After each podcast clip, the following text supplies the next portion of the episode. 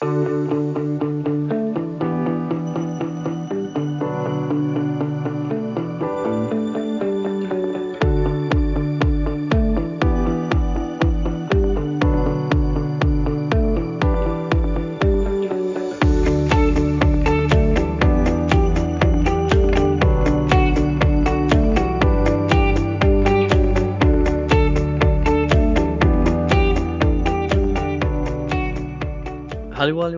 välkomna till ett nytt avsnitt av Innebandy Stockholm podcasten. Den här veckan så är vi en, till en början en trio eh, som sen kommer bli en duo när vi presenterar våra och välkomnar våra två gäster. Men först och främst så hälsar jag med glädje eh, Alexander Ströby välkommen tillbaka till podden. Hallå Ströby och hur var läget med dig? Och hur har dina veckor varit här sedan vi senast, senast pratades vid? Tja Henke! Nej, men det är precis som vanligt, allting är tipptopp, det är exakt som det ska vara. Eh, nu var det väl en två veckor sedan jag tror vi eh, hörde sist här i podden.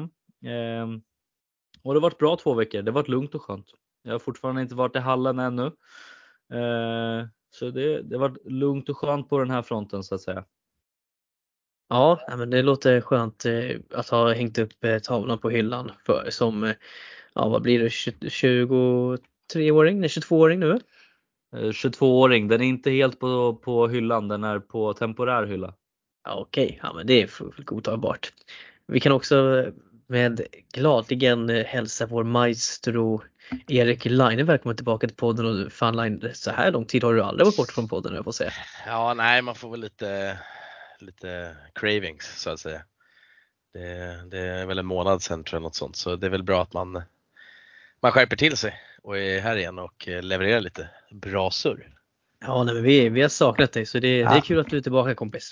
Tack kompisar! Eh, och jag tänker att vi innan vi presenterar våra gäster och in på den biten så tänkte att vi såklart ska ägna en del tid här nu åt eh, eh, Jasen då såklart som gick i helgen och vi kan väl bara konstatera att eh, det gick eh, dåligt för för Stockholm återigen. Eh, Farsta dock, eh, ditt Farstaliner, ni tar ändå en efter att en sur torsk i kvartsfinal där ni åker uppåt i sadden så tar ni ändå er kragen och kommer faktiskt femma vilket är en bättre placering än ni gjorde i fjol och eh, faktiskt ändå en ganska, tycker jag ändå en fullt godkänd placering. Eh, om vi börjar med Farsta, hur ser du på er insats eh, den här helgen? Ja det det är exakt likadan eh, placering som förra året faktiskt. Vi slog faktiskt Lerum då i placeringsmatch också om femte till åttonde plats. Eh, dock med lite bättre resultat förra året faktiskt. Eh, nu blev det på övertid. Så jag, jag kanske skulle se det som ja, inte, sämre men ja, Mösten hade väl gått ur killarna ganska bra där. Men jag vet inte hur vi ska ta oss igenom. Vi, vi börjar med att slå Sundsvall med 10-4 som gick till final och mötte RIG. Så det är väl det som känns kanske mest surt efter allt, att man vet att ja, det laget har vi spöat. Men sen har väl de växt in mer och mer i turneringen också. Medan vi kanske inte riktigt har kommit upp till vår högsta nivå, tycker jag, som vi kan ha. Speciellt på Partille och sådär. Eh, ja, och, speciellt, och speciellt så hade ju Sundsvall en målvakt som tog dem ganska väl genom det där slutspelet också. Ja. Ja, han var grym. Eh, inte lika het mot oss även om han var duktig men eh, ja. Det, nej, men vi, vi hade Varberg-matchen där sen där vi kunde ha ja, gått vidare direkt på kvällen där. Vi leder med 4-1 och ja, har väl ganska bra kontroll på matchen sen så. Men eh, ett signum för helgen och turneringen tror jag nog ändå var att eh, ja, vi hade de här mentala dipparna när vi väl vi kunde leda med två, tre bollar men ändå gå ner och så fort vi hade en dålig period i matchen och släppte in en boll och ja, där var vi inte riktigt och hittade någon lösning tror jag på det. Eh, och visst, det kan vara svårt att välja vad man ska göra. Det känns som en grej som bara satte sig och det var väl svårt att komma ut. Eh, samma som mot Partille när vi gör mål, men då släpper vi in och så kanske vi gör ett mål till men då släpper vi in ändå. så, ja. Men ja, jag skulle se det som en godkänd insats för att vara ett lag där vi kommer ifrån och vad vi har för förutsättningar och så vidare. Men nog skulle vi nog absolut ha gått till semifinal minst tycker jag i alla fall. Det hade känts bättre än föregående år när vi hamnade på samma placering. Eh, sen kan vi alltid sitta och säga att ja, man, är värd, man är värd det och grabbarna är värda det och så vidare. Men man, behöver göra sig värd till det också och det kanske inte riktigt gjorde den matchen. Eh, Nej. som helhet. Nej men precis. Eh, ja, men ändå en bra analys, det är väl lite den känslan man fick också att eh, ni var riktigt bra men ni har de där dipparna stundtals i matcher där det liksom inte låser. Sen, sen hade ni väldigt många gånger också problem med att hålla ledningar hela vägen ut i matcher. Ni, det varit lite eh, Ja, men det såg lite osäkert ut i slutet av matcherna emellanåt. Eh, och, men jag tänker att det är ju så här klassisk juniorgrej tror jag också att det där är ju att bli bra i sista minuterna, liksom, det tror jag är något som kommer med, med åldern också, sen när man blir rutinerad liksom, och vet hur man ska hantera de situationerna. Man måste ju få ställas inför dem för att kunna klara av att hantera dem. Ja men verkligen det. Man, man, känner, man, det är som alltid när det är sista året för vissa juniorer. Nu har man ju hängt med vissa av de här killarna ett bra tag. Man tycker synd att de kanske inte fick en större ärlig chans att gå längre om vi säger så. Då. Men, Mm. Men eh, ja, det är en fruktansvärt kul resa att göra ändå och varit här två år i rad och kommit ungefär lika långt. Så nu har vi fortfarande bäst i stan kvar också som det gäller att fokusera på. Vi Precis. ska ta oss an Hammarby här på söndag och sen förhoppningsvis gå till final och göra en samma resa som förra året och försöka avsluta det i alla fall med att bli bäst i Stockholm. Även om vi kanske blir bästa Stockholmslag på festen så gäller det väl att Ja, fortsatt visa sig stora och starka också innan det, säsongen är helt över om man säger så och folk kanske sprids lite här och var. Så. Men eh, Ja. man känner sig lite tom efter en sån här helg när, man åkte ut på det sättet. Men eh, jag förstår det. man är oerhört glad att få hänga en helg med grabbarna i alla fall. Så det, det kommer man aldrig kunna ta ifrån en själv faktiskt. Så Mm. Det är en god känsla. Ja men ni håller ändå Stockholmsfanan högt. Alltså det, det ska ni ändå ha någonstans. Eh, för tittar vi på de andra resultaten på HI så har vi ju Hammarby som kom sist i sin serie. De hade en match där de torskade rätt rejält i gruppen men annars så var det ganska tajta matcher rent resultatmässigt. Eh, I sin första placeringsmatch så torskade de med 1-0 mot Karlstad. Men de lyckas vinna mot Trosa i sin andra placeringsmatch och kommer då på 15 plats, det vill säga 15 plats av 16 lag.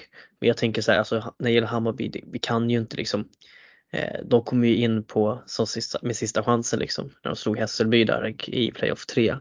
Och det är ändå ett lag i stort sett bestående av 06 så att jag tänker väl att man förväntningarna på Hammarby var väl inte sådär jättestora inför JAS. Eh, utan det, det känns som att eh, Hammarby ändå kan gå rakryggad ur den här turneringen. Eller vad säger du Line?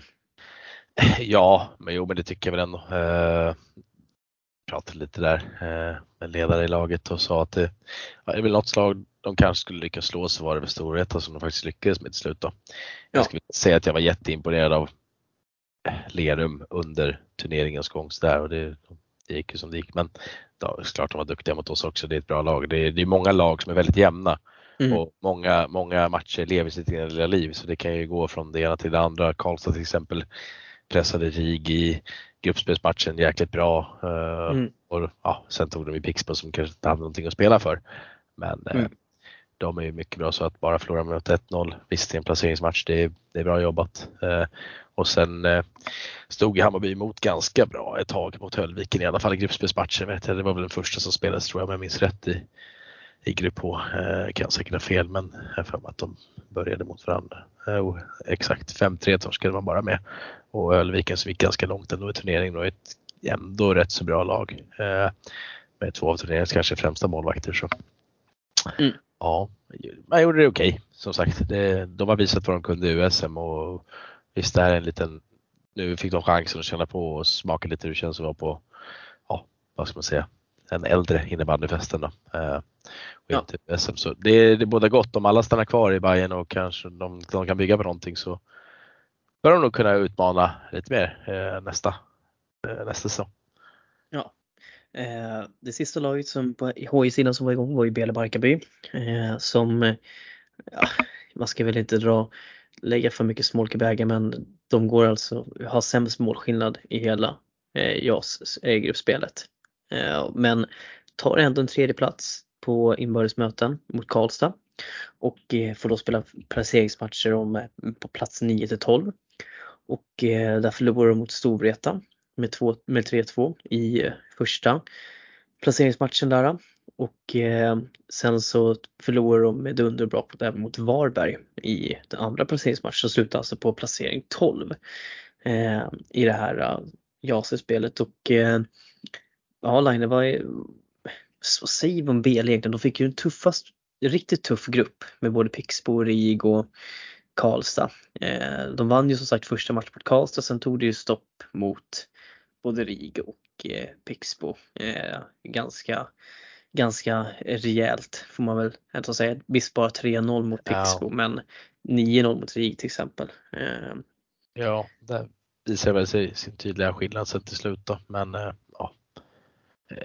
starkt att vinna över eh, Karlstad då. Så som jag Ja. har sett Karlstad spela de andra matcherna. Så även utan Douglas Wetterstrand, ska sägas, tror jag, som var sjuk faktiskt under helgen. Mm. Eh, så är, det ju absolut godkänt ska jag väl ändå säga. Och de tar väl an sig den gruppen. Ja. eh, ändå typ hur man kunde ha förväntat sig att de, ja, Karlstad har en chans att slå Pixbo och RIG. Ja, svårt. De stod ändå bra emot Pixbo. Visst, Pixbo saknar sina ja, typ tre största stjärnor som spelar med här laget. Va? Så sen visst, ibland kan det göra skillnad och ibland gör det inte det, men troligtvis hade det väl gjort lite skillnad i, i den här serien eller den här i, på festen. Då. Men eh, Ja. nej, god, godkänt ska vi säga. Sen kan man väl, eh, finns det alltid mer att önska av placeringsmatcherna, men de lever sitt egna liv beroende på vilka som har mest go i laget och vilka som, ja, det, de Mm. kan ju vara lite hur som helst placeringsmatcherna, dessvärre. Eh, ja. är det.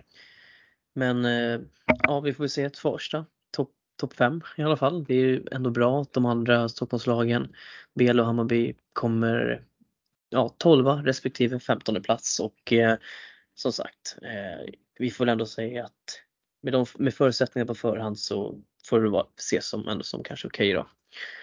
Eh, vi går vidare till DJ. Eh, ja, DJ var allt annat än en munter helg för Stockholm och eh, vi kan väl börja med då, då eh, det, det lägst rankade, de som kom sist i innebandyfesten, eller på plats 16 Ströby. Eh, vad hände med, eh, vi kan väl börja med så här, ridån totalt att tre av fyra lag, eller vi ska säga så här, alla fyra lagen som spelar om plats 13 till 16 i DJ har till Stockholms län. Det är alltså Huddinge IBS, Belemarkeby, Nykvarns IBF Ungdom och Sköndals IK. Alla de här fyra lagen gjorde upp om plats 13 till 16. Och eh, det slutade med att det var Huddinge IBS som kom på 16 plats efter att ha förlorat mot Bele Barkarby i första placeringsmatchen och mot Sköndal i den andra placeringsmatchen. Och eh, Ströby, vad, vad, hur ser du på det här? Ja, eh, jag ser på att det är mörkt för, för Stockholm i alla fall i dagsläget. Eh, jag tror i, i alla fall i Huddinges fall så tror jag att man eh, kanske fick lite eh, vad ska man kalla det, bakfylla ifrån att eh, gå upp till allsvenskan med den eh, truppen som ändå var med i JASen och kanske trodde att man skulle gå igenom det här lite lättare än vad man gjorde. Men eh, man mötte ju starka lag i gruppen redan. Även om vi kanske sa, både du och jag Henke, att de fick den eh, kanske lite lättare gruppen än vad de andra lagen fick så, så kanske det gick lite för mycket upp på huvudet att det här ska vi tralla oss igenom. Sen eh, mötte man på pumpen nästan direkt med första matcherna. Och eh, ja, Huddinge på en 16 plats. Eh, man hade ju ett starkt lag med sig den, här eh, gången upp till festen. Eh, skulle nog sagt att det var starkare än förra året samspelta och liknande. Men eh, fick bli en 16 placering för, för Huddinge den här gången. Ja, och eh, de mötte ju Sköndal. Eh, ett, eh, vi kan väl börja med att säga att Huddinge i sin grupp gick, eh, ja de kom ju som sagt sist i gruppen. Ströby, kan du muta mig? Du, jag hör mig själv. Så det, Ehm, Ehm, ja, nej men eh, Huddinge tog en pinne i gruppen och eh, hamnade på minus tre. Eh, det var väl inte jättefarligt som så egentligen utan men man torskade mot Örnsköldsvik med 4-2. Ett Örnsköldsvik som jag kanske känner att jag hyllade lite för mycket på förhand för de var inte så jättebra ändå.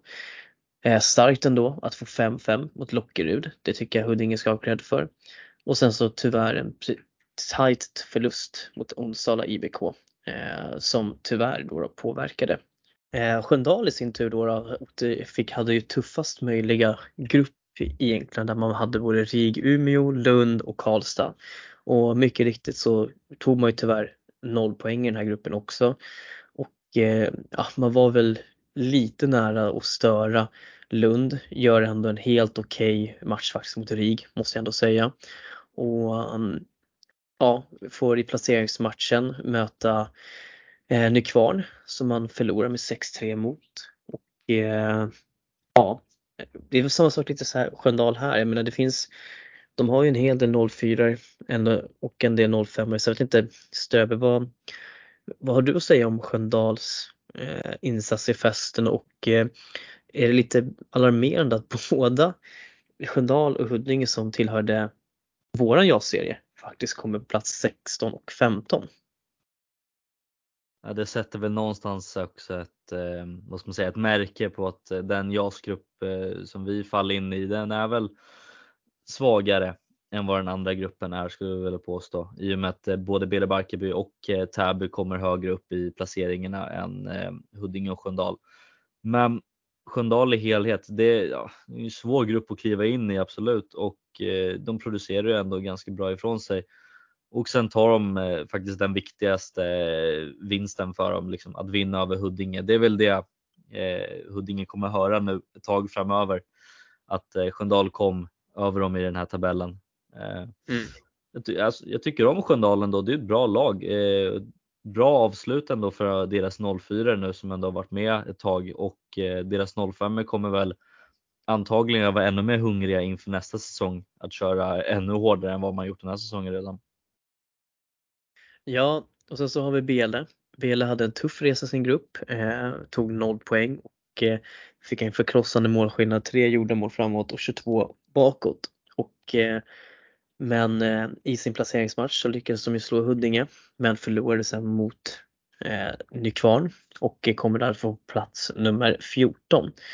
Eh, Bele som slog ut ett starkt Hagunda i sitt playoff. Eh, ja men som sagt, jag trodde väl kanske att de skulle kunna ta någon poäng i sin grupp men ja, även där så märker man att de, det saknas en del tyngd framåt och eh, jag har en liten teori som jag ska bolla med er innan vi, eh, innan vi presenterar våra gäster men eh, vi kan väl lämna Bele bara konstatera sen att Täby blev bäst rankade lag på ni, en nionde plats.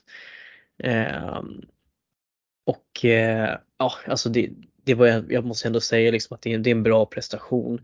Stora delar av laget är ju 06 egentligen och eh, vi såg ju hur, vilken lekstuga de hade i USM här för två helger sedan så att ehm, med de här, för de här tjejerna fick, fick säkert värdefull erfarenhet här nu och det är väl klart att det är tråkigt för spelare som Dine, Falk och Choppar som inte får spela liksom något mer i, um, JAS men uh, Täby har en fin framtid framför sig. Eller vad säger du Ströby, kan man vara besvikna på Täby eller, känn, eller kan man, man ändå se att de gör en godkänd prestation här i festen?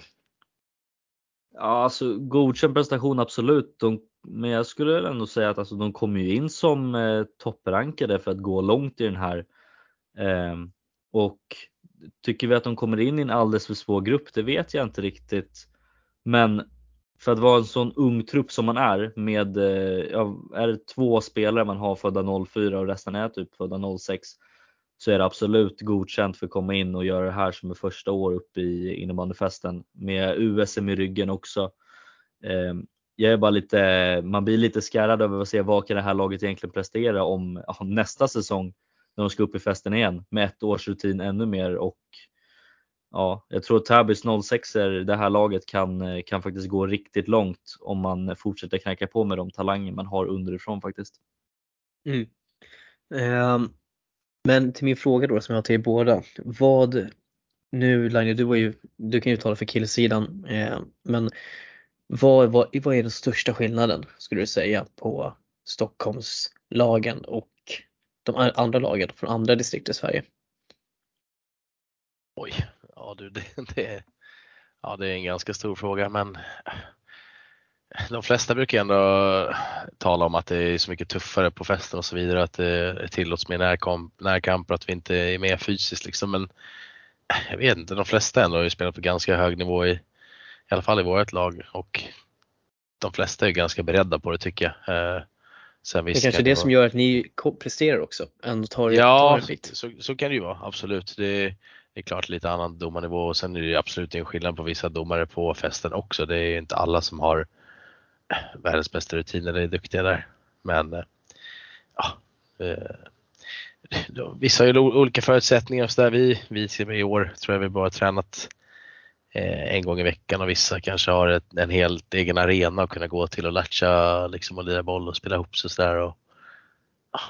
Det, det finns så mycket som är skillnad men ändå inte heller också. Så det, ibland handlar det bara om att spela innebandy och vilka som gör det bäst också.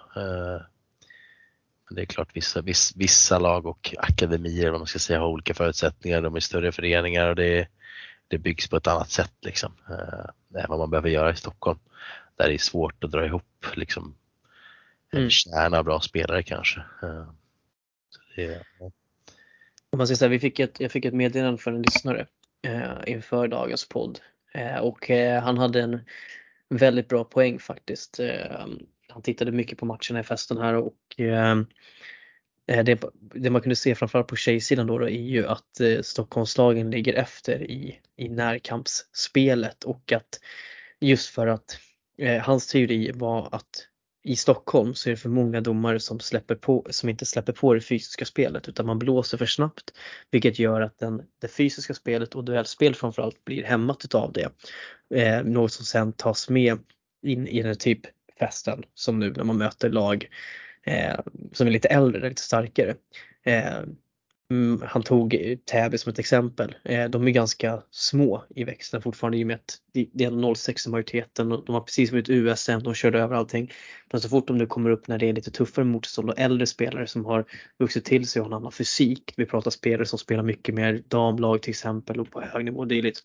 Eh, så är man inte van vid att domare släpper på mycket. För, och han menar på att det kanske är så att det finns, det underbygger på att vi inte släpper på tillräckligt mycket i Stockholm utan att det är, man blåser för snabbt, vi skapar inga, inget närkampsspel och ingen, inget fysiskt spel. Och när man möter lag från andra delar av länet där domare kanske släpper på mer, det här är ju bara en teori som sagt men jag tänker lägga upp det för er om ni tror att den stämmer, eh, så släpper de på mycket, mycket mer. Och det påverkar spelet ganska mycket. Och eh, för tittar man liksom som sagt, det är tydligt på tjejsidan att på USM och distriktslags-SM, Stockholm är dominanta. Eller eller dominanta. I år är de dominanta i alla fall. Men nu i Bethesda så får vi inte ens ett lag på eh, topp 5 på det i sidan. Tror ni att det finns någon poäng i det? Vad Ströby säger men ja. Det, det, är klart det kan finnas en skillnad och det, det är som jag förundras också över att vi kan vara så bra i STFS på tjejsidan och vara så duktiga i Stockholm. Men visst, då har man plockat de bästa spelarna och sådär som man tycker för den årskullen och så vidare. Men eh, mm och sen sprids man ut i klubblagen men jag tycker ändå man ska vara mer väl förberedda. Liksom. Alltså, sen, det är klart det kan skilja när man väl kommer upp till festen men de flesta borde ju ändå vara redo för det. Nu tänker jag, sen är det klart det är skillnad från serie till serie och hur lagen spelar och det är klart det kan bli tufft och det skapar en frustration i lagen när man kanske inte är riktigt beredd på det. Eh, mm. Men jag tänker att lagen borde ju lära sig det mer och mer nu och sen förstår jag att man är van med en med ett sätt att spela i Stockholm kanske som man inte är i övriga landet och så vidare om det är så eller i övriga landet. Det, det kanske är flera som har samma problem som Stockholm. Ja. Men ja, nej, vet inte. Ja, vad tror du då Ströby? Stor fråga med många svar. Snyggt Line, du sätter den fint. Nej, men jag, jag, tror ändå på det man säger. Alltså det är det fysiska spelet som sätter mycket och jag kan hålla med där med domarna att de de blåser väldigt snabbt i våra serier här i Stockholm och de kanske inte blåser lika fort i, ehm, i andra län. De kanske låter ett annat spel. Ehm, men jag skulle absolut säga att den fysiska eh, delen är eh, sjukt stor. Jag tittar på i fjol Eh, men när jag körde med Huddinge uppe där, det var eh, mötte ett fysiskt Pixbo som bara springer om och, och liksom det är axel mot axel och så vinner de en närkamp och vinner boll. Eh, och det är nästan samma, samma sång den här säsongen uppe i festen också. Det är många lag som åker över på det här att det är fysiska lag man möter som eh, och, då, och man, liksom, man stannar lite upp och tittar på domaren. Bara, Vänta, ska inte du blåsa? Bara, Nej, vi spelar vidare. Eh, så det, det, är nog absolut en kontrast på domarna också och eh, det fysiska spelet tror jag väger in en eh, ganska stor del i det här.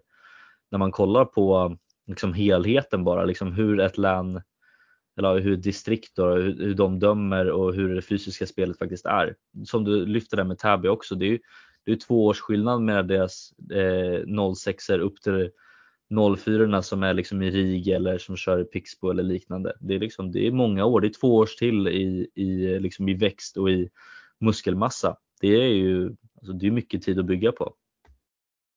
Ja, men det, vi kommer nog inte få något fullt ut svar på den frågan just nu. Den här personen som skrev, tack, för, som, tack så mycket såklart för att du skrev och delgav dina tankar.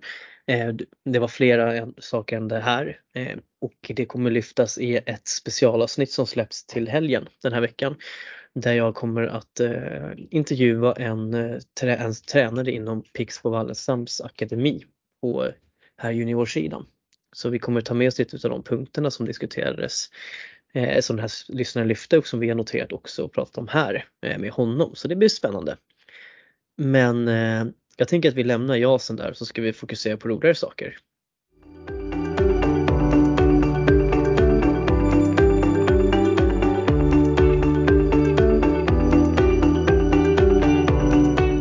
Ja, då har det blivit dags att presentera dagens två gäster. För första gången någonsin så väljer vi att ha två gäster med samtidigt. Det passar väl väldigt väl i och med att de här två lagen kommer att behöva tampas mot varandra Eh, eller och spelarna framförallt eh, kommer tampas på varandra nästa säsong i damernas allsvenska. Eh, det är två spelare från två olika lag med lite olika resor den här säsongen. Det ena laget fick, hamnade på negativ kvalplats då, då och det andra på en positiv kvalplats. Och jag har den stora glädjen att välkomna två stycken lagkaptener. Den ena för Huddinge IBS och den andra för Täby FC. Och eh, hjärtligt välkomna till Innebandy Stockholm podcasten Sara Sjöström och Cecilia Asplund. Och, Tack så mycket. Eh, den första klassiska frågan om vi börjar då med dig eh, Cecilia eller om jag kan kalla dig för Cissi om det går bra. Det går jättebra. Ja, och då är första frågan, alltså hur, hur var känslan när, när ni gjorde 4-3 i förlängningen mot Fristad? Det var en eh, ja, obeskrivlig känsla helt enkelt. Eh, man kanske inte själv liksom trodde det när det var en minut kvar men men sen var det ju bara fyllt med, med glädje när 4-3 målet satt. Ja, jag kan tänka mig det vi, vi kommer komma tillbaka till den matchen lite. Någonstans så känns det som att den summerar er säsong på ett ganska bra sätt. Ehm, och eh, Sara, ni hade ju en eh, väldigt eh, spännande kvalresa också där ni hade en först, tajt första match och sen så en ganska behaglig eh, andra match helt enkelt och ehm, ja, sista matchen mot Hammarby kändes ju klar efter andra perioden egentligen. Men hur, hur var känslan när den slutsignalen göd? Nej, men det var väl bara en otrolig lättnad och det känns som att det här är det vi har. Vi vill ju väldigt gärna hålla oss kvar, alltså i allsvenskan generellt. Eh, och det känns som att efter första kvalmatchen när vi hade gjort 4-4 där mot Bayern så kändes det som att vi hade gått in och bestämt oss för att nu ska vi vinna det här och eh, jag tyckte att det var riktigt skönt när slutsignalen gick och det var över. Ja, eh, och innan vi fortsätter så såklart stora gratulationer till er båda två eh, för, för att ni den ena har gått upp i Allsvenskan, den andra blev kvar och för bra säsonger framförallt också. För er individuellt.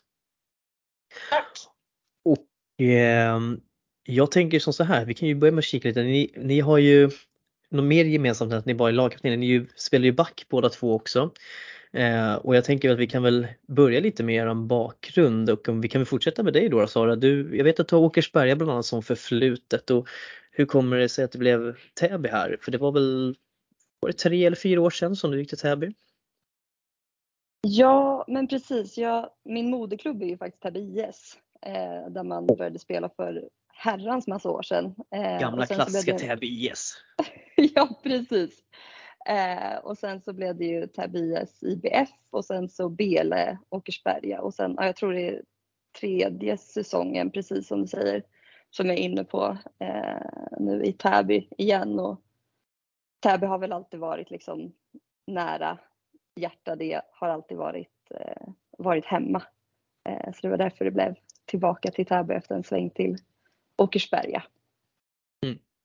Eh, för du, du lämnade ju Åkersberga där eh, precis, eh, ja det var ju under pandemiåren där och så gick det till Täby FC och eh, division 1 där och eh, som också blev helt, det som blev avslutat då på grund av pandemin.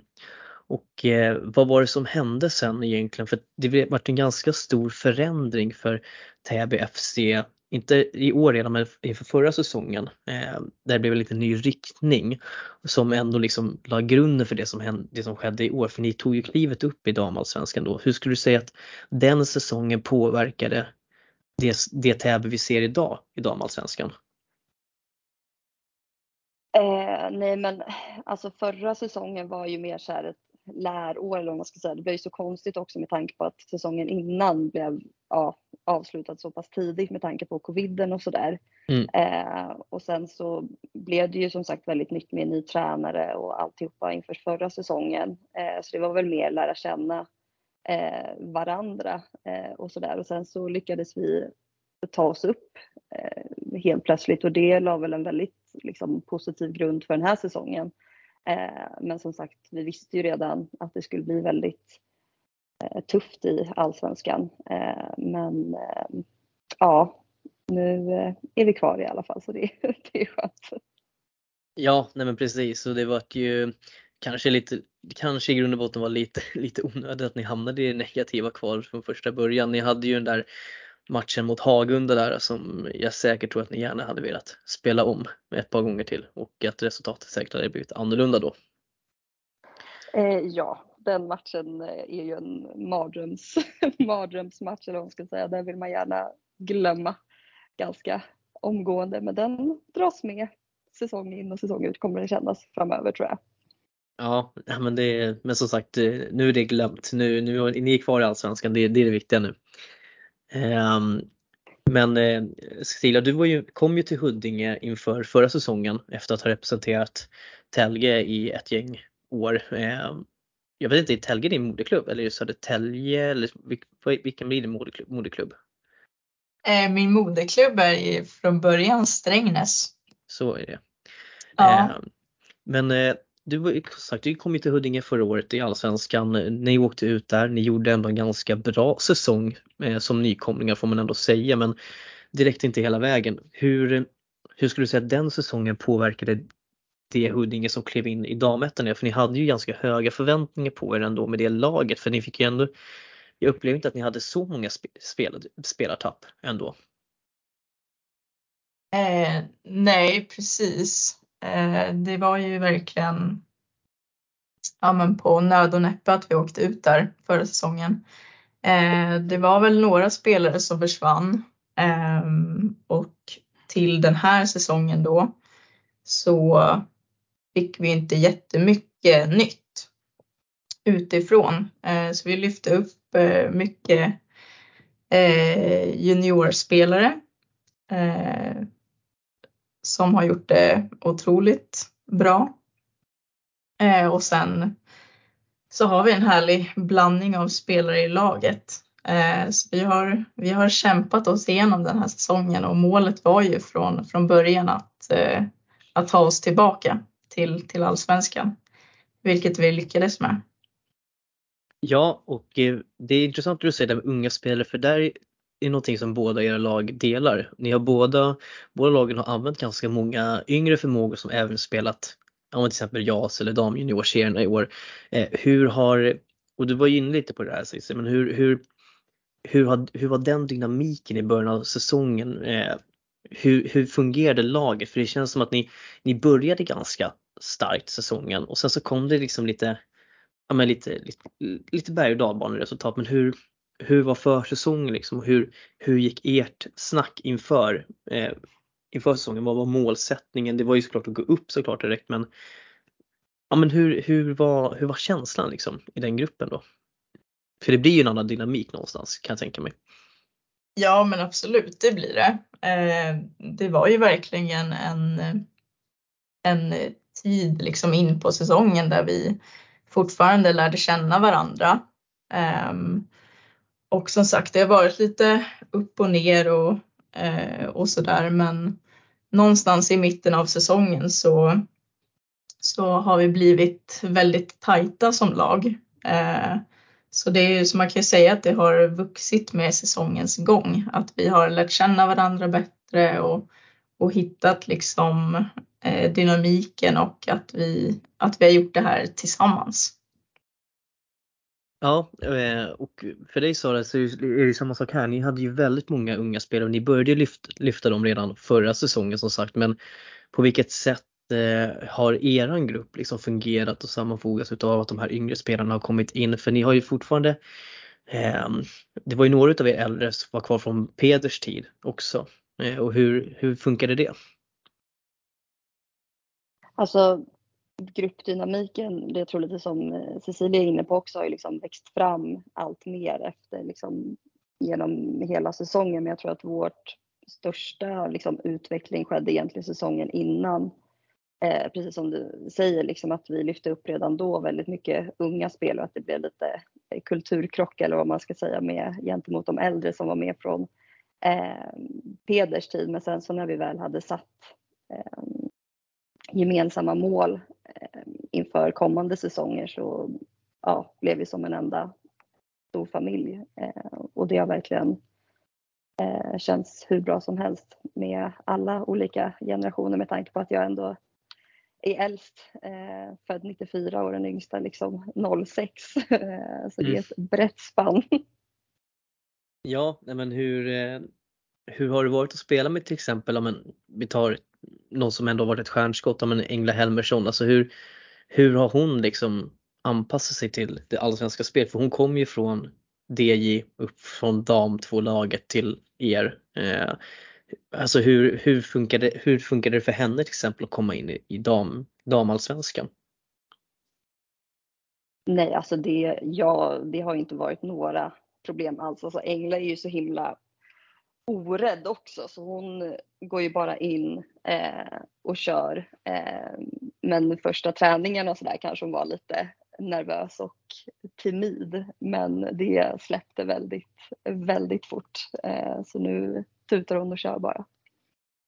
Ja, men det är som sagt hennes säsong kan man ju den är ju smått fantastisk. Eh, hon har ju presterat på enda nivån och varit med så att där har ni ju verkligen någonting att bygga på. Men det känns spontant om man ser, om vi bortser liksom från, ah, okej okay, nu fick jag negativt kvar men nu höll ni kvar men det känns som att Täby, att ni i ert lag har hamnat på en bra plats just nu för att det känns som att Täby nu har en väldigt tydlig utvecklingstrappa, liksom att det finns en ambition med även med Täby, Täby utvecklingslaget, eller ert lag då, då Eh, i Allsvenskan. Att ni ska liksom vara där uppe och konkurrera. Det ska liksom vara en tydlig, ett tydligt steg mot damallsvenskan. Det känns som att det liksom har varit lite två olika föreningar tidigare när ni spelade, eh, när ni var täv, tidigare tävling när, när Peder körde. Inte för att ingen skugga på Peder, alltså han, utan jag tänker mest bara att utifrån så kändes det som det. Eh, hur har det ändrats och hur har det påverkat liksom laget?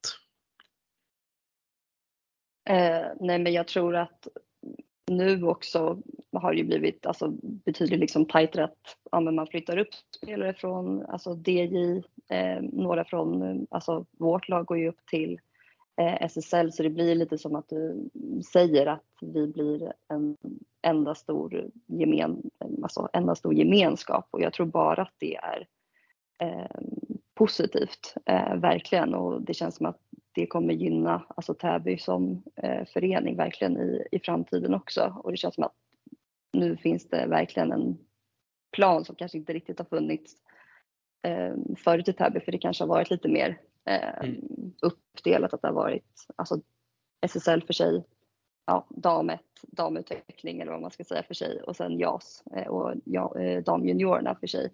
Men det känns som att det går en linje genom hela eh, hela föreningen från eh, de små till de stora eller vad man ska säga. Ja, men det känns som att eh, Täby generellt som förening ändå mår väldigt, väldigt bra nu. Bättre än vad man har gjort faktiskt på, på många år. Eh, men eh, sista, om vi går tillbaka till Huddinge här då, då så tänker jag att ni Eh, du sa att ni inte fick in så många spelare utifrån för säsongen men de ni fick in var ju, kan man ju lugnt säga har varit eh, har gjort skillnad. Eh, Emelie Lindström hade ni, fick ni behålla sen förra säsongen. Hon vann ju också poängligan för damernas division 1. Men ni fick ju även in Sanne Klinga, eh, Linnea Kossman och Amanda Klebo som var alla, tre, alla de tre kom ju också topp 10 poängligan. Sanne Klinga tvåa och Kossman sexa. Hon gjorde ju, var ju riktigt bra där tillsammans med Emelie. Alltså hur, hur viktiga har de här varit även i, för gruppen och för, i truppen för de här som föredömen för de här, det här, de här unga spelarna? Eh, ja men de har varit eh, jätteviktiga i, i själva lagbygget. Eh, ja, men fått in ja, men Sanni Klinga som har mycket rutin eh, och även eh, Kosman och Klebo som, som har gjort mycket poäng och verkligen levererat. Så de har ju varit ett väldigt bra komplement till, till gruppen och till de yngre spelare också såklart. Ja, och hur, hur, har, du, hur har din roll varit i år egentligen? Eh, jag noterade lite spännande, lite kuriosa i att du säsongen 2018-2019 gjorde hela 19 mål i damallsvenskan då. Men eh, vet inte, du kanske spelade mer framskjuten position då, men det känns som att eh, du har överlåtit ändå liksom lite poänggörande till andra spelare och kanske snarare är mycket, mycket bättre i ditt tvåvägsspel. Hur skulle du se själv på din, alltså på din roll som spelare men framförallt kapten? Vad har varit viktigt för dig i år? Eh, men det som har varit viktigt är väl eh, eh ja, men försöka hålla ihop laget. Eh, peppa alla spelare, få alla känna sig bekväma, vara sig själva. Eh, sen har jag ju gått några poäng back. Eh, så jag har försökt överlåta det och, till de andra, till de yngre och till de rutinerade forwards.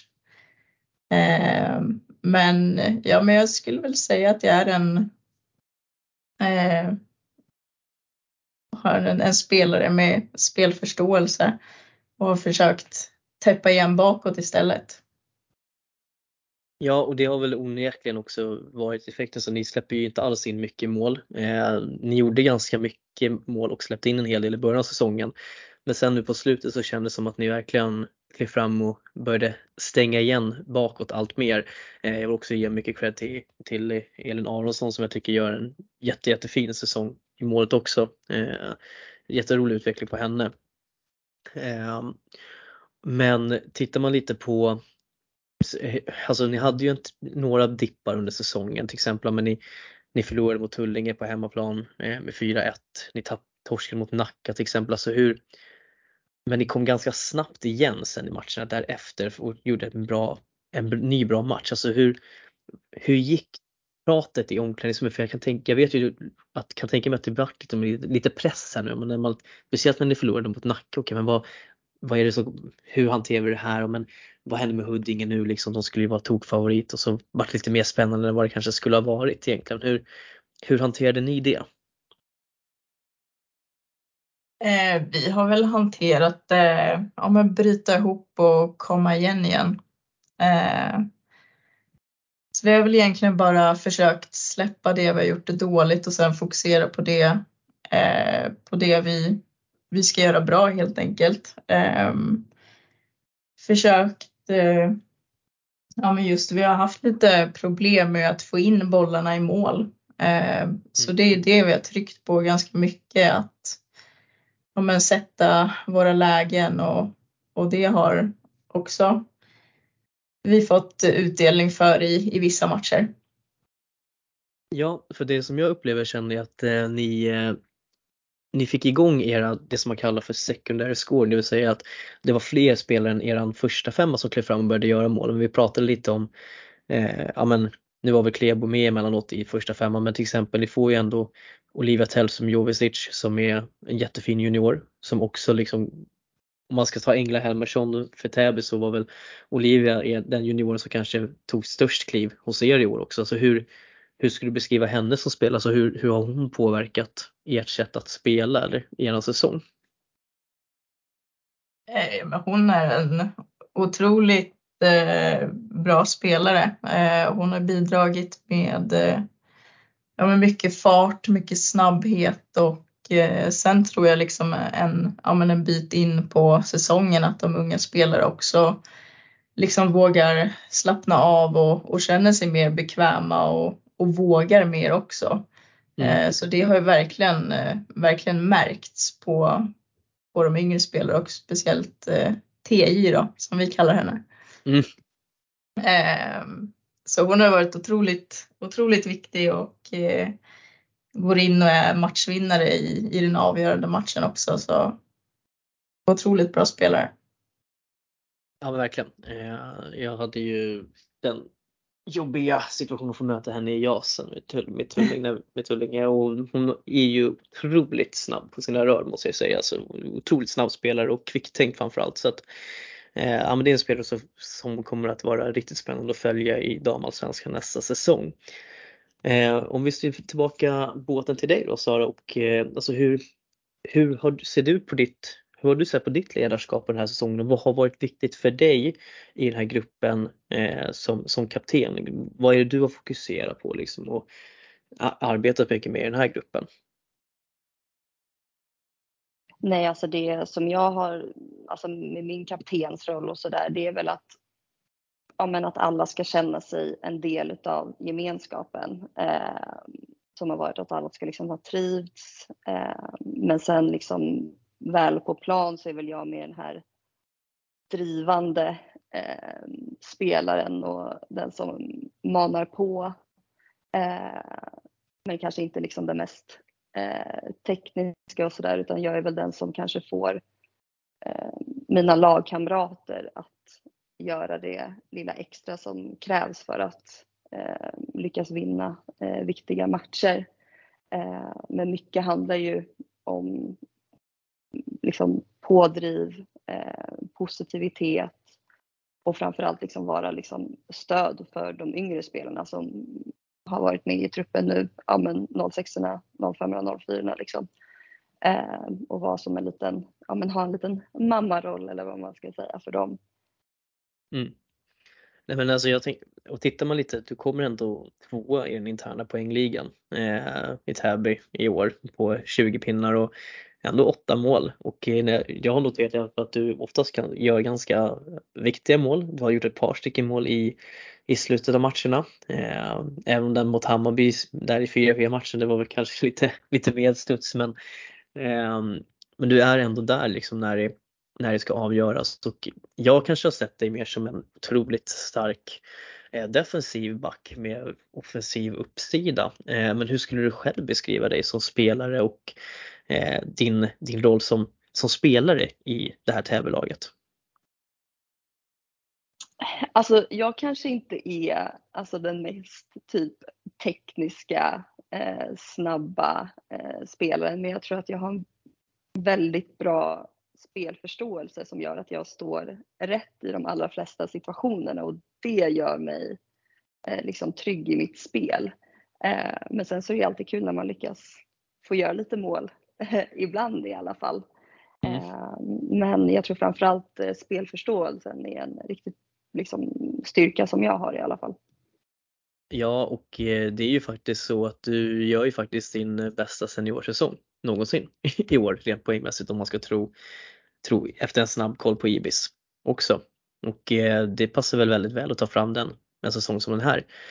Och eh, kikar vi lite på, vi går över då till era säsonger, eh, hur ni hade ju, Huddinge fick ju positivt kval och ni åkte ju på ett negativt kval. Vi har ju pratat lite om den här Hagunda-matchen men vad, vad skulle du säga är det som gör att ni, att det var ni som hamnade på den här kvalplatsen till slut? Eh, det var ju väldigt tajt i tabellen där mellan er och Tyresö väldigt länge och eh, ni började ju ändå ganska, ganska bra säsongen. Eh, hur, hur skulle du själv beskriva er säsong?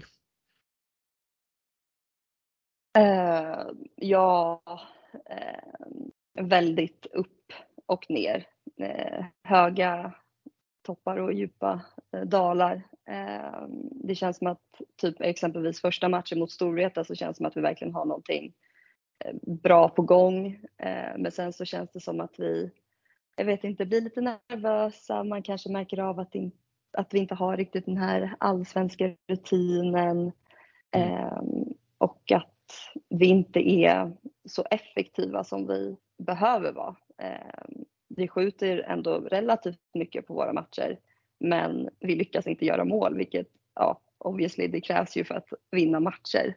Eh, men sen ibland när det har varit lite motgångar liksom att det har gått eh, väldigt liksom tagit väldigt hårt på vissa spelare liksom och eh, sådär så man har fått bygga upp igen men ja, gör man inte tillräckligt många mål så vinner man inga matcher helt enkelt. Nej, och eh, för det är så, ni har ju en väldigt, ni hade ju en väldigt tuff avslutning där ni, där ni förlorade de sista fem matcherna utan, på säsongen och eh, då möter ni ju eh, ja men Mora kan man väl inte säga så mycket om, alltså Mora var ju, är ju bra men som sagt den där Hagunda förlusten blir ju jobbig. 2-2 eh, fick ni bara mot Storvreta efter förlängning vilket kanske i sig är ett ganska bra resultat där och då och där tänker man ju att okej okay, men nu vänder ni på säsongen. Eh, AIK var ju riktigt bra i år men det känns som att ni det är lite som du säger, det känns som att när rutinen inte har funnits där så har ni haft det tufft i slutet av säsongen eh, när de andra lagen kanske har växlat upp lite. Men tror du att den här säsongen som ni har haft nu i Allsvenskan, tror du den kommer att ge er mycket, mycket mer större fördel nästa år? Absolut, alltså all erfarenhet på, i högre divisioner ger ju alltid någonting och eh, det tänker jag att vi får ta med oss till nästa säsong framförallt, alltså typ det fysiska spelet framförallt och att det går lite fortare, att man får vara lite mer eh, på tå. Eh, så jag tror att den här säsongen i Allsvenskan kommer absolut hjälpa till eh, nästkommande säsong. Ja, och eh, om vi tittar på eh, er säsong då Cissi här. Ni, ni vinner ju som sagt serien till slut. Ni eh, vinner de här sista matcherna, eh, bland annat då mot mot Hässelby eh, där det varit riktigt, riktigt tajt till slut men eh, och tar ju ändå er förbi Hammarby också och blir, eh, blir serieetta och vinner division 1. Hur, eh, och ni blir då lottade att få möta Kumla. Hur, eh, hur var känslan när slutsignalen gör när ni förstod att ni hade blivit grupp, eller serieetta? Ehm, ja men det, vi direkt efter matchen så inväntade vi ju bara resultatet från eh, Hammarby-matchen. Ehm, så när vi väl förstod det så vart vi ju självklart överlyckliga och, och eh, det var ju eh, ett mål också liksom och ja men framförallt att komma topp två men absolut att vinna. Ehm, så det var bara väldigt, väldigt skön känsla och att allt allt slit under säsongen verkligen eh, gav utdelning. Eh, och jag tänker när vi går in på kvalet där så tycker jag att det är, det är ganska starkt för det känns som att det var lite turbulent eh, där hos er ett tag för det vart ju en riktig tränarrokad. Eh, vad var det som hände där egentligen? Eh, ja men det vart eh, lite turbulent där efter, efter jul, julledigheten.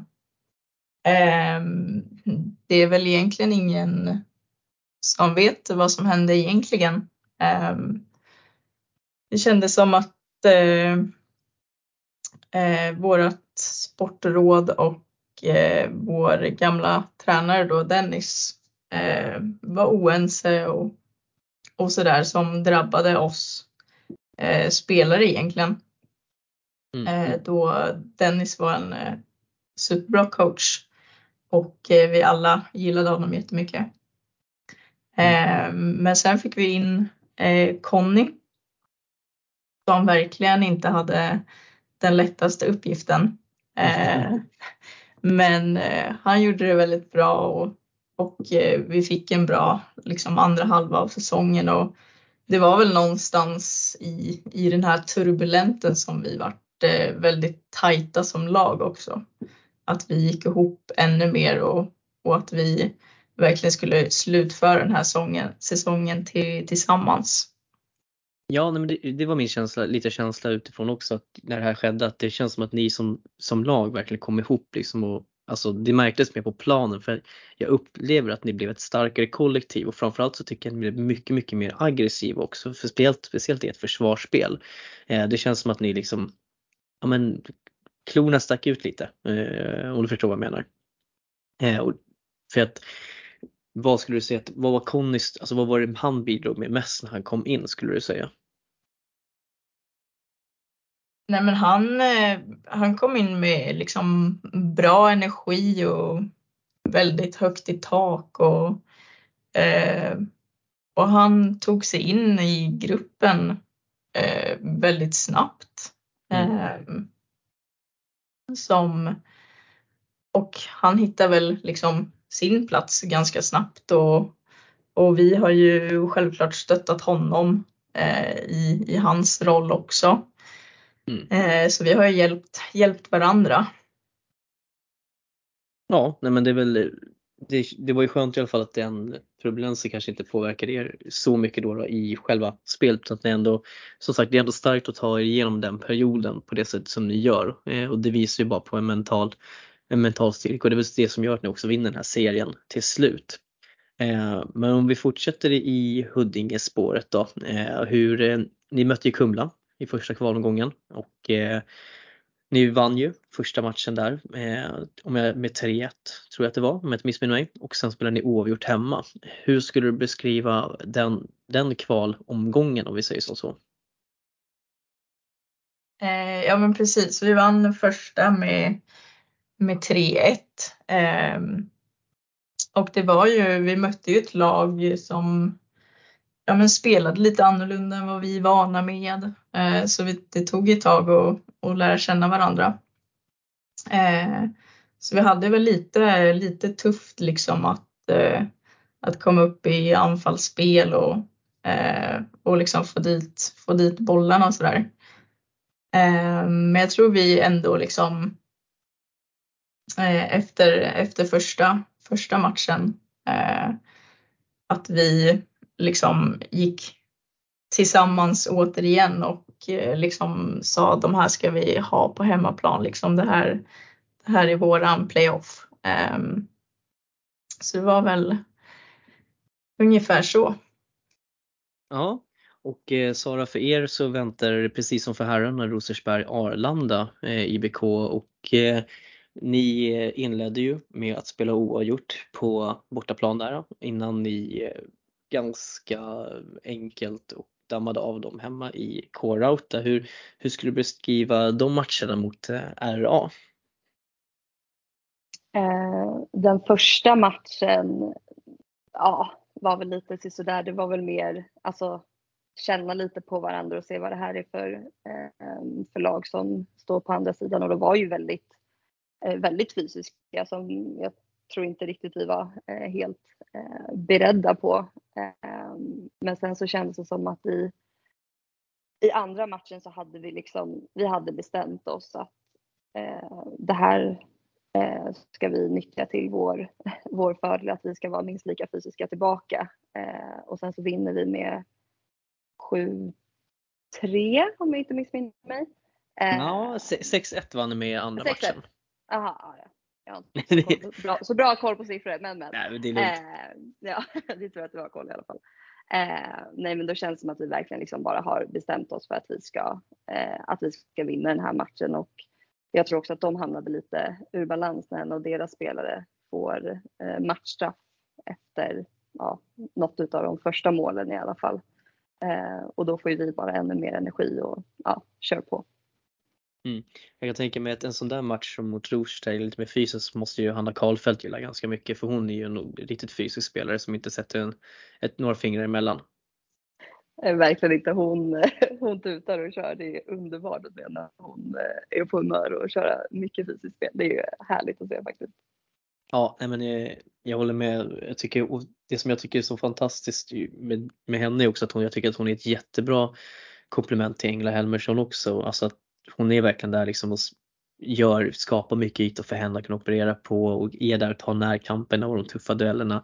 Eh, och eh, till exempel, vi kommer komma in på Bayern-matchen där till exempel när i Sjöstadshallen, men då är ju, han är ju ett monster i den matchen rent sagt. Eh, men eh, vi kan ju fortsätta på tävlingsspåret då. då. Eh, ni möter ju eh, Hammarby då, då, i andra kvalrundan och eh, jag vet inte, det känns som att ni kör så här, ni, eh, det är katten som leker med råttan lite om du förstår vad jag menar, i och med att ni spelar oavgjort igen och sen gå in och dominera i andra, andra matchen. Är det så att ni bara vill ge motståndaren lite så här falsk trygghet och lära er hur de spelar och för att sen liksom bara visa vilka som är, visa skillnaden mellan allsvenskan och damettan?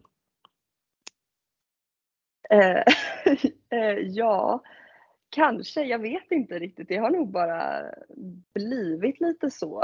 Eh, men jag tror att liksom första matchen så är det lite det är ju lite nervositet ändå, alltså så här, men på ett bra sätt. Eh, men eh, ja, jag vet inte, det känns som att det verkar ju ha funkat i alla fall så eh, vi, vi körde vidare på det, det spåret helt enkelt tror jag.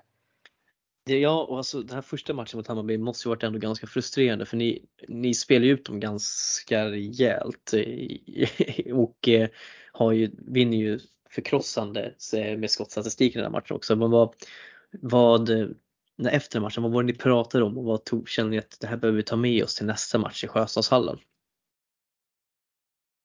Nej, alltså jag tycker ju att alltså i första perioden är ju Bayern hundra gånger bättre än oss. Alltså jag mm. tycker inte, vi är inte ens på plan. Eh, vi ju, ja, har söndagsmys i soffan och käkar chips.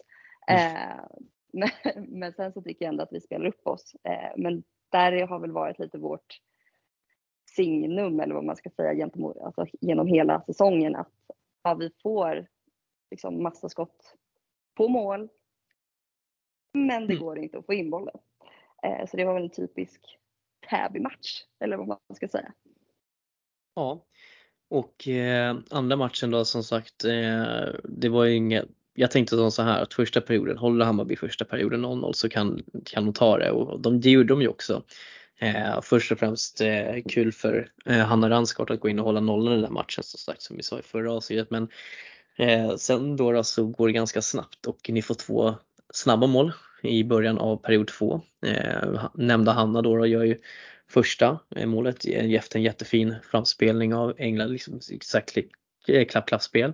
Du får göra tvåan och eh, hur, hur är känslan då? Känns det som att liksom nu, nu tuggar vi igång liksom, för nu har vi brutit ner försvaret i Hammarby för nu måste de börja kliva framåt för det känns som att de backade ganska mycket i sitt försvarsspel och lät er ha mycket boll men att ni hade lite svårt att komma igenom den första perioden. Mm, eh, verkligen, alltså Hammarby gör det jättebra i första perioden. Vi kommer ju inte jättelångt egentligen. Eh, men sen när alltså Hanna gör 1-0 där då mm. känns det ändå som att så här, nu, nu är vi på gång. Eh, och sen så när vi gör 2-0, då känns det ännu bättre. Eh, och lite som du säger att Bayern börjar backa lite och vågar kanske inte lika mycket. Eh, och sen så maler vi bara på. Eh, och som sagt skitkul att Ranne fick hålla nollan också. Det är ju mm. alldeles underbart egentligen. Eh, så riktigt skön vinst faktiskt. Ja, och eh, men det som, som vi sa, alltså det, jag tänker att det här måste ha varit en ganska viktig eh, vinst att ni håller kvar också för Täby som förening så att ni får fortsätta ha den tydliga eh, utvecklingstrappan som jag nämnt. Eh, där ni fortsatt, fortfarande kan få liksom, spelare att man kan ge dem en bra utbildning hela vägen upp och det, det stärker ju er också helt enkelt. Eh, så att eh, mm. vi får, det är väl gratulationer på sin plats helt enkelt för det. Och, eh, så nu är det bara att döma säsongen som, ta med det bra från säsongen som var och så får ni ladda om för det kommer ju bli en, eh, det blir en viktig säsong som kommer nu. För att det kommer göras om lite. Jag tänker vi ska ta en liten fråga om det sen till båda men vi ska ju såklart också prata om eh, Cissi vad som hände i, mot Fristad för att eh, om jag inte missminner så var du inte med på bortamatchen, eller hur? Ja det stämmer. Jag var hemma och var sjuk. Okej, så du fick sitta på nålar och följa på livestreamen helt enkelt? Exakt. Och nu var ju inte du med och spelade, men hur, vad skulle du säga om den första matchen där? Det blev ju 7-7. En eh, väldigt eh, svängig match där ni faktiskt ändå hade ledning med 5-2 men eh, slutade med att ni sen får kvittera sent i slutet. Ja, jag tyckte ändå att eh, matchen började väldigt bra. Eh, den känslan jag fick var att vi var väldigt eh, ja, men trygga och stabila i vårt försvar och, eh, och även i anfallszon. Ehm, och sen tycker jag att vi borde kunna stänga matchen vid 5-2.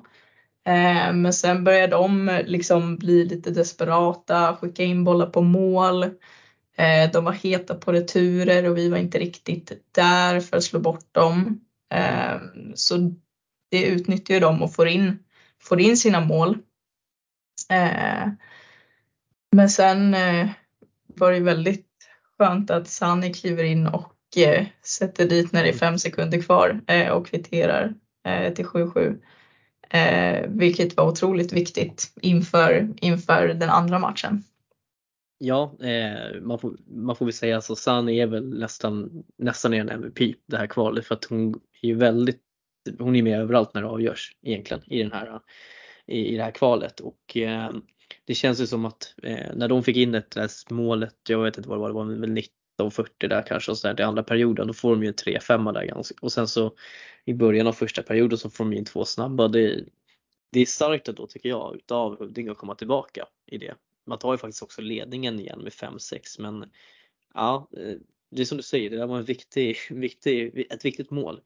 För att sen har vi ju dramatiken i Fleminghallen där som kommer och eh, här finns det ju så mycket intressant som jag vill höra och eh, ni ligger ju under med 2-1 när det är efter 4 sekunder i tredje perioden och sen gör de 3-1 när det är 12 minuter kvar.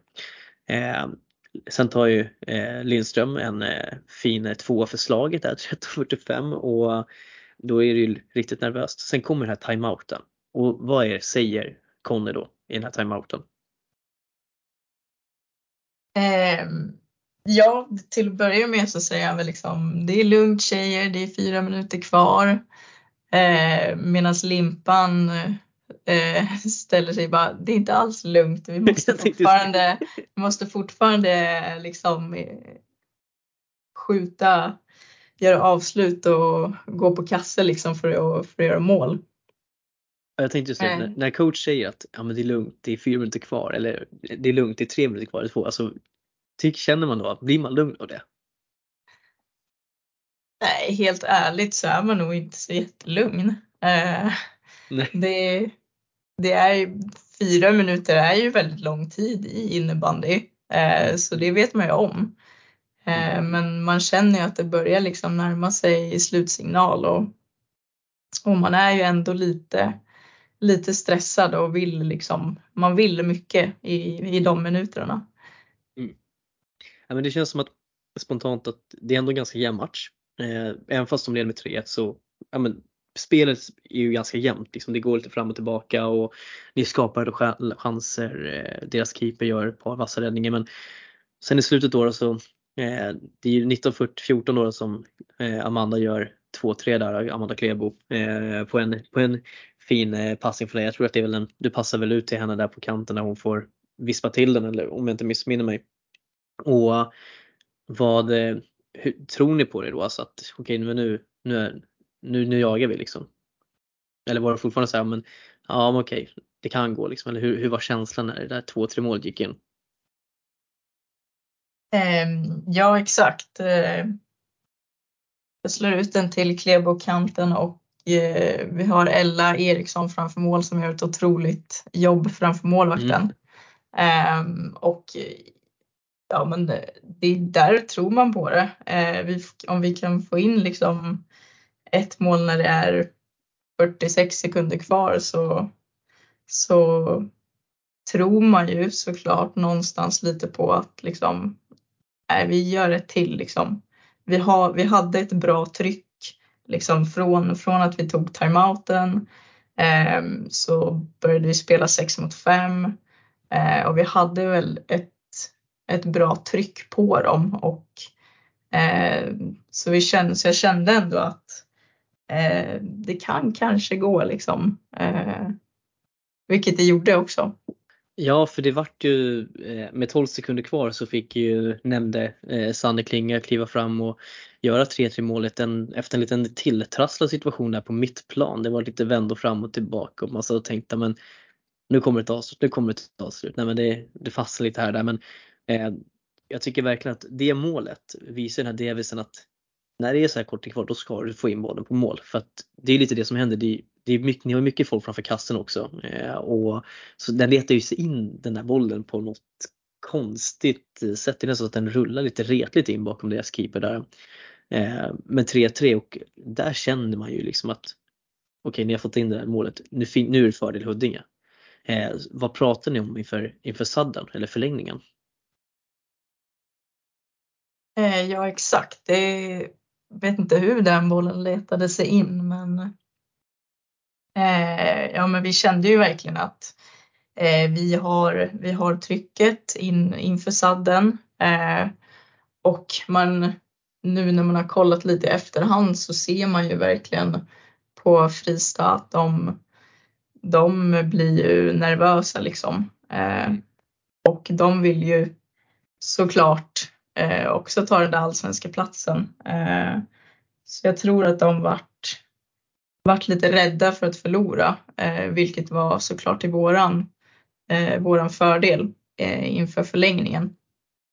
Eh, så, så jag tycker egentligen under hela, hela förlängningen att vi, vi fortsätter ha trycket på dem och man märker att de liksom börjar backa hem och stå liksom uppställt försvar och, Eh, och sådär. Men vi letades, letade oss igenom det försvaret.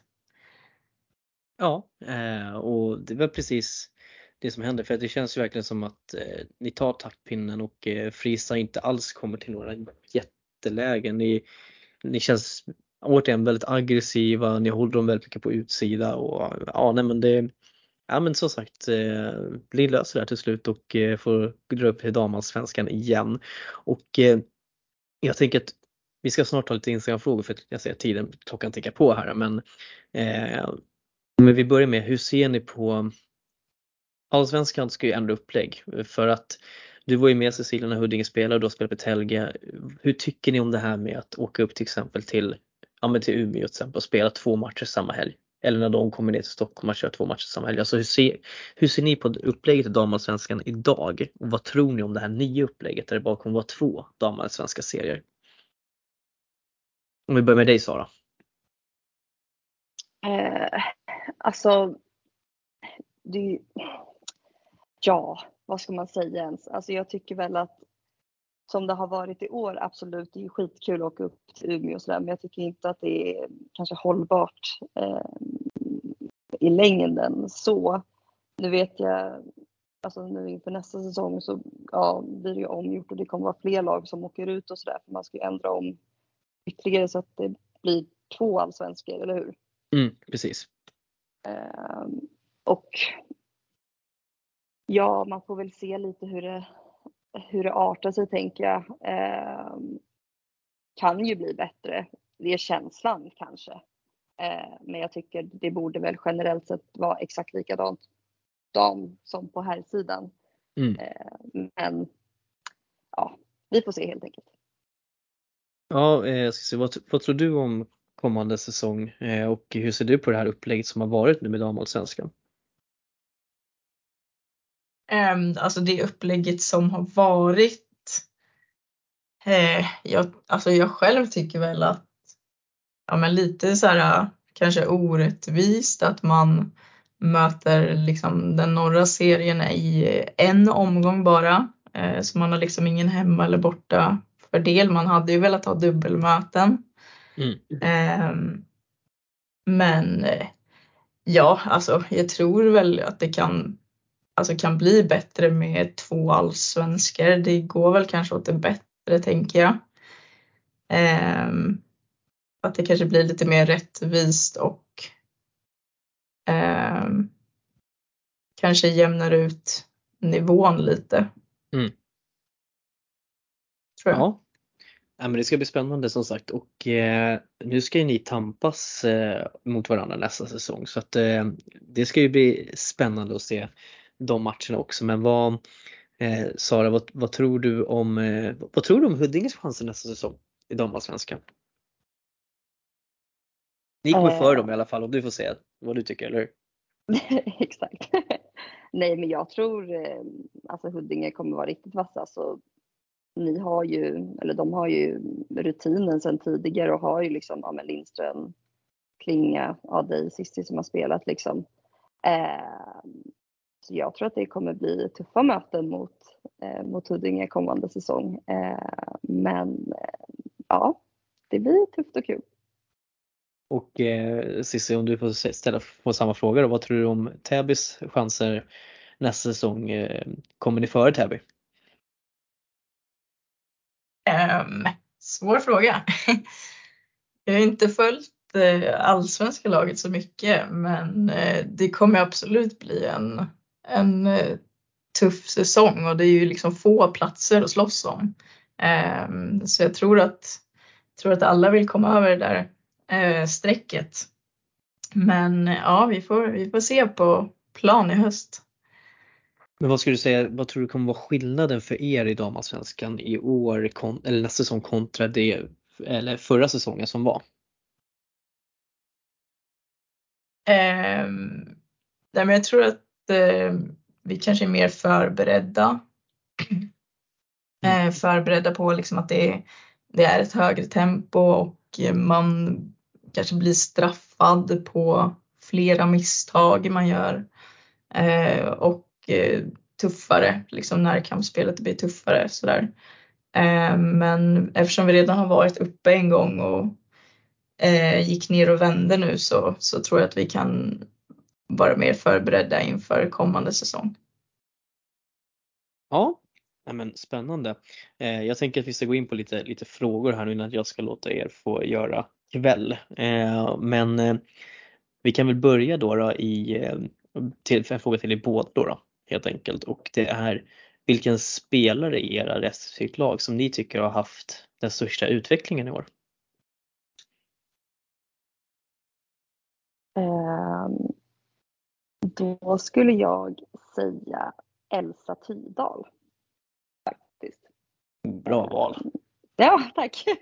Nej, men jag tycker att hon verkligen har ehm, klivit fram mer och mer, inte bara på alltså, planen men också vuxit, vuxit in i en lite större eh, ledarroll. Så jag säger absolut mm. Elsa. Ja som sagt det är ett jättebra lag. Jag har sett Elsa ett par gånger och eh, hade henne på det sista och sånt där också så det Jag håller helt och hållet med hennes resa som jag egentligen tycker började redan förra året eh, också egentligen har varit jätte, jättebra, jättefin säsong utav henne också. Jag håller verkligen med där. Ehm, Cissi, hur, vilken spelare har utvecklats mest i, i ditt lag skulle du säga? Um, det blir, blir nog TJ, Olivia eh, Tellström Jovic. Hon har verkligen eh, ja, men tagit för sig eh, under säsongens gång och eh, det har verkligen synts både på och utanför plan eh, och levererat. Ja, men också ett jättebra val såklart. Vi har pratat om henne redan under avsnittet. Eh, Sara, eh, hur bra hörs eh, Marie, alltså säga Ebbas mamma är då, då eh, hejande på läktaren? Eh, hon hörs i hela hallen och det är underbart. Shoutout till dig Marie. ja, då, då, blir, då blir hon nöjd när hon får höra det. Eh, Cissi, hur, eh, vad skulle du säga om eh, publiken i Fleminghallen och draget som har varit i år på era matcher? Det har väl varit, eh, varit lite sådär drag under, under serien. Eh, men sen i, i kvalspelet så har det varit ett otroligt eh, drag och vi har haft mycket, mycket support så menar du, de, de klev fram när precis samma tillfälle som ni klev fram helt enkelt? Ja men exakt, vi har följt varandra lite under, under säsongen kanske. Ja, ja verkligen. Allting går, går i stick i stäv. Eh, hur, eh, Sara, hur många soja jag säger du per match? Ja, eh, åt mig själv eller liksom bara generellt. Alltså det blir väl kanske eh, ja, alltså 10-15 tror jag. Alltså, ja. på, på, den här frågan så låter det som att det kanske inte ens räcker alltså, med tanke på hur um, det är tydligt stora, stora, stora bokstäver här på just så. Jag hade jättegärna gjort det imiterat ljudet men har man småbarn hemma så sover så är inte det bra. Är det ingen bra idé.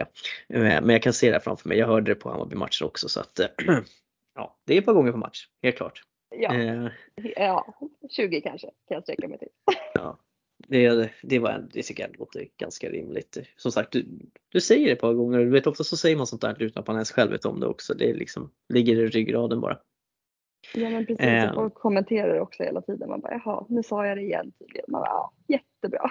Ja, men du ska inte sluta. Det är ju det. Det är, det är en del av din profil. Det där är ju viktigt. Sånt där är viktigt. Nya hashtaggen Eh. för nästa, nästkommande säsong. Ja, garanterat. Ehm, ja, när vi tar Cissi här då. Om du skulle få välja, skulle du vilja göra ett avgörande mål? Eh, som till exempel i, i en förlängning till kvalet som eh, TJ gör här eller skulle du hellre gå ner och ta ett skottäck och täcka ett givet mål? Oj, bra fråga. Ehm, Det är att, vi kan säga att det är ett givet mål i förlängningen då, då helt enkelt så att det är Ja. förutsättningar här. ehm, nej, göra ett givet mål i förlängning. Det, fan, det det- slår nog mycket tror jag. Ja, spännande. Det är liksom en klass- klassisk backfråga skulle jag säga när man ställer de här skottäcken emot eh, målen egentligen. Vad man ska göra. Men Ja, det, det var ändå en.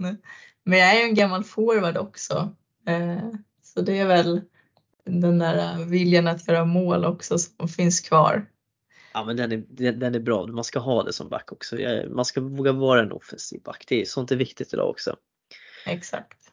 Ehm, ja, Sara, eh, du fick en fråga. Topp tre jobbigaste spelarna att möta i damallsvenskan i år?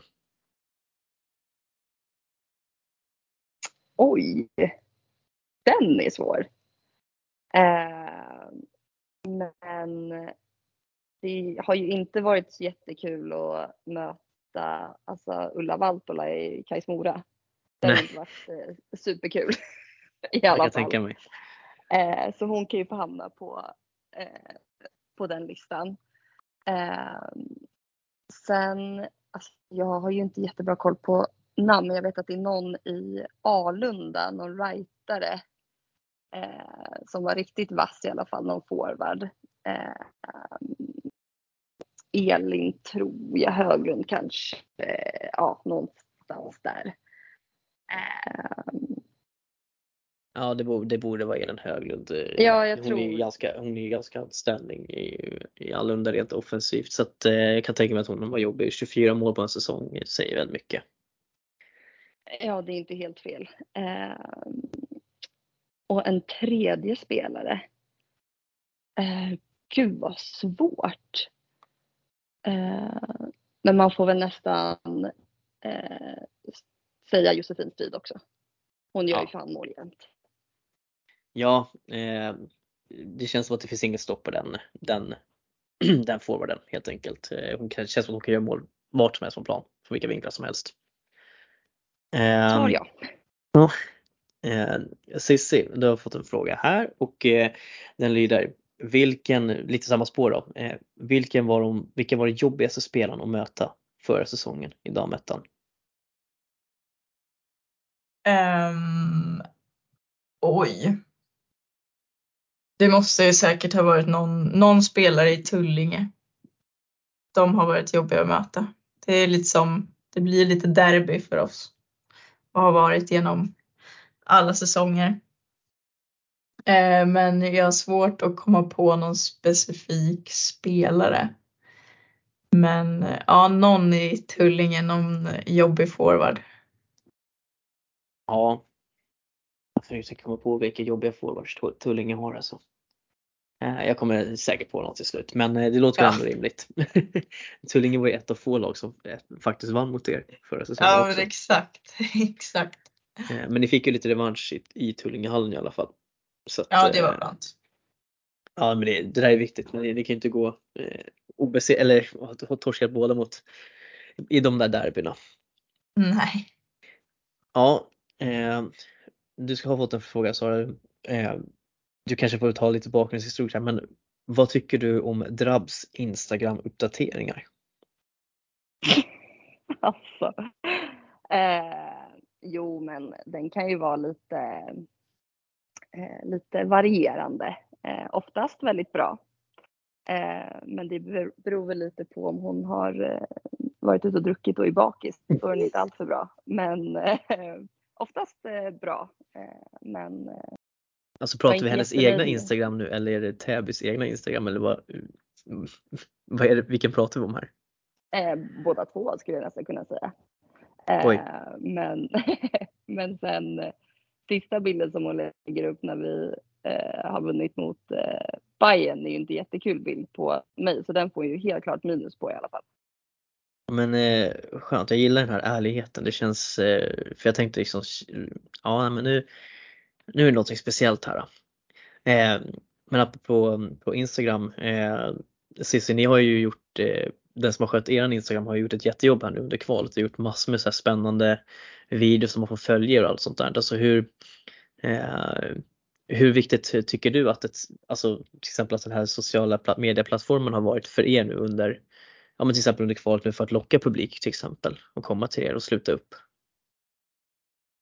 men det har varit eh, ett otroligt jobb. Eh, så det är framförallt eh, Smilla Auinger och hennes mamma Minna Auinger som är även vår lagledare och är med mm. i klubben. Så de har ju skött, ja, filmat och fotat och laddat upp och gjort häftiga videos och det har ju verkligen pushat oss spelare också. Så man blir väldigt taggad utav det. Ja, de, ni kanske ska låna ut henne till herrarna också. De kanske behöver lite ja. hjälp. ja, exakt. Det är ju natt och dag om vi säger som så. Ja. Ähm, ja, nej men eh, sista två, ni har, ni har två frågor var ni ska få besvara eh, och det är samma fråga eh, som ni har fått och det är att ni ska namnge respektive lags MVP. Så att eh, vem är det som är MVP i Huddinge IBS säsongen 22-23 Cissi? Då får jag nog säga att det är Sani Klinga. Ja, alltså det talar ju sitt tydliga språk med den avslutning hon gör tänker jag och eh, som nämnde rutinen hon kommer in med och hon kommer ändå två i poängligan så att ja, absolut jättebra ja. val. Ja men exakt, både rutin och en bra spelare utanför plan också som har varit värdefull. Ja, och eh, Sara, vem är MVP i Täby FC 22-23? Eh, då skulle jag säga, kanske inte en jättestor skräll, men Engla Helmersson eh, gör ju en fantastisk första säsong i Allsvenskan som junior, så absolut Engla. Vinner interna poängligan också, eh, vilket också är riktigt, riktigt bra jobbat. Och Verkligen. Nu får ni den, den tuffaste frågan av alla som alla får svara på oavsett vad och det är att ni ska ge eran drömfemma. Och jag tänker att ni ska få göra en special. Ni får bara välja ut spelare från de lagen ni har mött i år och ni får inte välja från ert egna lag. Och, eh, Gud vad svårt! Ja, jag vet. Den här, den här, och det här är liksom så här, upp, det här ska göras på uppstuds. Så att det här blir, och Sara du var ju bra på namn så att eh, jag tänker att vi låter eh, Sissi få börja då. Helt enkelt. Oj, en femma. Ja, egentligen en sexa då för ni behöver ju ha en målvakt. Sexa, en målvakt. Oj, den, den första jag tänker på är Frida Svan. Mm. Bayern. Ja. Bra vinge där. det är det, det är de namnen jag kan. Då är hon i Hässelby också forward. Nyförvärv. Jansson heter hon det. Ja, Veronica. Ja. Veronica Jansson alltså. Ja, fan det är, det är en bra början det här ändå måste jag faktiskt säga. Då har vi i alla fall två forwards. Precis, de målgörarna klara. Exakt. Vi har ju en bra rutinerad målvakt i Råsunda, Emily Frisk. Jag vet inte vad hon har för statistik i år men det är ett välkänt namn. Ja, men det är, det är sak samma. Alltså det, hon, har, hon har stått någonting för Råsunda i år och då är hon en motståndare i serien. Så att även om hon på bänken så att. Ja. Och kvaliteten där är odiskutabel. Det är svårt att komma på backar då man själv är back. Jag kan säga så här, jag kan vara schysst. Ni får ta en spelare i alla fall från ditt egna lag. Tack. Ja, perfekt. Det var givmilt, tycker jag. Då tar jag Ni kan ju fega ur lite som Rickard Gustafsson gjorde förra veckan. Han tog ju faktiskt på tre namn. Så att eh, känner ni att ni vill att ni vill backa så är det helt okej. Ja, jag vet inte om jag kommer komma på så många fler. Jag tänker så här, det här, är ju, Men- det här är ju ett bra tecken för det innebär att du fokuserar på ert lag och ert spel. Du struntar i motståndarna. Så att eh, det finns positiva sak- saker i allt. Exakt. Men en eh, stabil back från vårt eget lag är ju Jessica Holm, Holmqvist. Ja. Eh, som är riktigt stabil bakåt. Så hon slänger in också. Då har jag i alla fall en back och två forward. ja, och en målvakt. Så att, eh, Och en eh, målis. vi, kan väl säga, vi kan väl säga att det kanske duger där då. Då har du i alla fall en på varje position. Och det, tyck, Ja, det, det, det godkänner vi tycker jag. Ja, vad bra. Och eh, då får ju du såklart samma förutsättningar Sara, att du inte behöver ta ut en hel sexa men du får ta ut en spelare på varje position i alla fall. Yes. Eh, som sagt, det är ju svårast med backen egentligen. Eh, eftersom att man nästan bara stöter på eh, forwards. Eh, men jag tänker, alltså Ulla Valtola, hon, eller hon kanske är back. Nej, hon är, har varit lite överallt. Eh, men jag säger att hon roll. är, ja, hon har fri roll. Så hon är jokern eller vad man ska säga. Eh, och sen Eh, ja, Malin Andreasson kanske. Mm. Hon gör ju lite poäng. Ja, hon, hon är också helt okej. ja, eh, eh, vilka mer? Eh, ja, men om man ska ta, ska man ta från norra också eller? Eller? Nej, det håller till, till eran, det är roligare. Ah, okej. Ehm, men då får jag nästan sätta in Josefin Strid där. Eh, Mm. Så har jag tre stycken som gör väldigt mycket mål. Eh, Ja, det är offensiv lagd trea du bjuder på det, det gillas. ja, anfall är bästa försvar. Ehm, och sen backar. Ehm, ja men då slänger jag in Mirran eh, Englund. Mm. Hon är stabil och brunkig. Eh, gör lite mål också. Så det kör vi på. Eh, och sen en målvakt. Eh, Nathalie Örn. Ja, jag satt och väntade på att du skulle säga det. Eh, jo men hon, hon är ju en stor del till att Tyresö ändå liksom klarar sig kvar. Hon är ju Ja. med sin rutin så att eh, det är också ett bra val. Ja, nej men eh, som sagt, det där, den där är alltid lite, lite klurig eh, att köra men jag tycker ni ändå löste det bra i slutändan ska sägas. Eh, jag har faktiskt inte några fler frågor än så utan eh, jag tänkte att innan vi avslutar så tänkte jag att ni ska få svara på bara, om vi börjar med dig då Cissi, varför ska man följa Huddinge IBS eh, och dig nästa säsong?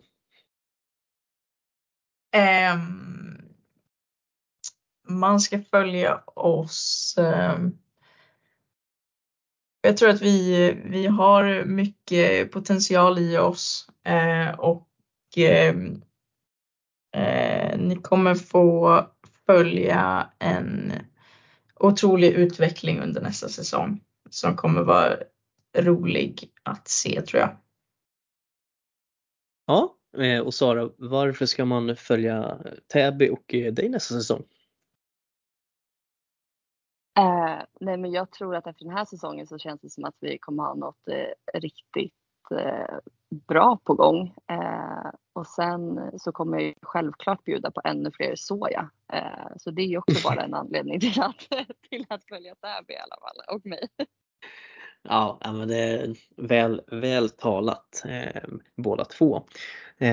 Men med det sagt så eh, får jag tacka er så jättemycket för att ni tog eh, er tid att eh, vara med. Och jätteintressant att höra om era resor och ja, men det kvalet som har varit. Och lite om hur det känns inför nästa säsong. Och jag kan inte göra mer än att önska er båda två ett stort lycka till. Och jag ser fram emot att ja, nu är Fleminghallen mycket närmare mig så det blir väl att vallfärda dit och se när ni möts nästa säsong. Men det ska bli oerhört intressant. Eh, jag tror att ni två ganska, era lag är ganska likta, likt uppbyggda så att det, det känns som att det blir en riktigt, eh, det ska bli spännande att se hur det slutar för er båda två. Och ehm, ja, med det sagt till våra kära lyssnare som sagt, eh, tack för att ni har lyssnat även denna gång och eh, som jag sa i tidigare avsnitt så kommer vi att släppa en liten special i helg, till helgen där vi pratar med eh, Pixbo Wallenstams akademis eh, herr juniorcoach. Eh, och där vi tittar lite på JAS, liksom lite hur det fungerar i Göteborgsområdet och dylikt eh, och jämför med Stockholm så att det, det vill ni inte missa. Men med det tack så eh, får ni alla ha en trevlig lyssning när ni väl har haft det. I och för sig, som, det är som vanligt, ni har ju redan lyssnat på det här men ändå. Eh, ni får ha en fortsatt bra dag helt enkelt. Eller natt, vet man inte. Så hej då!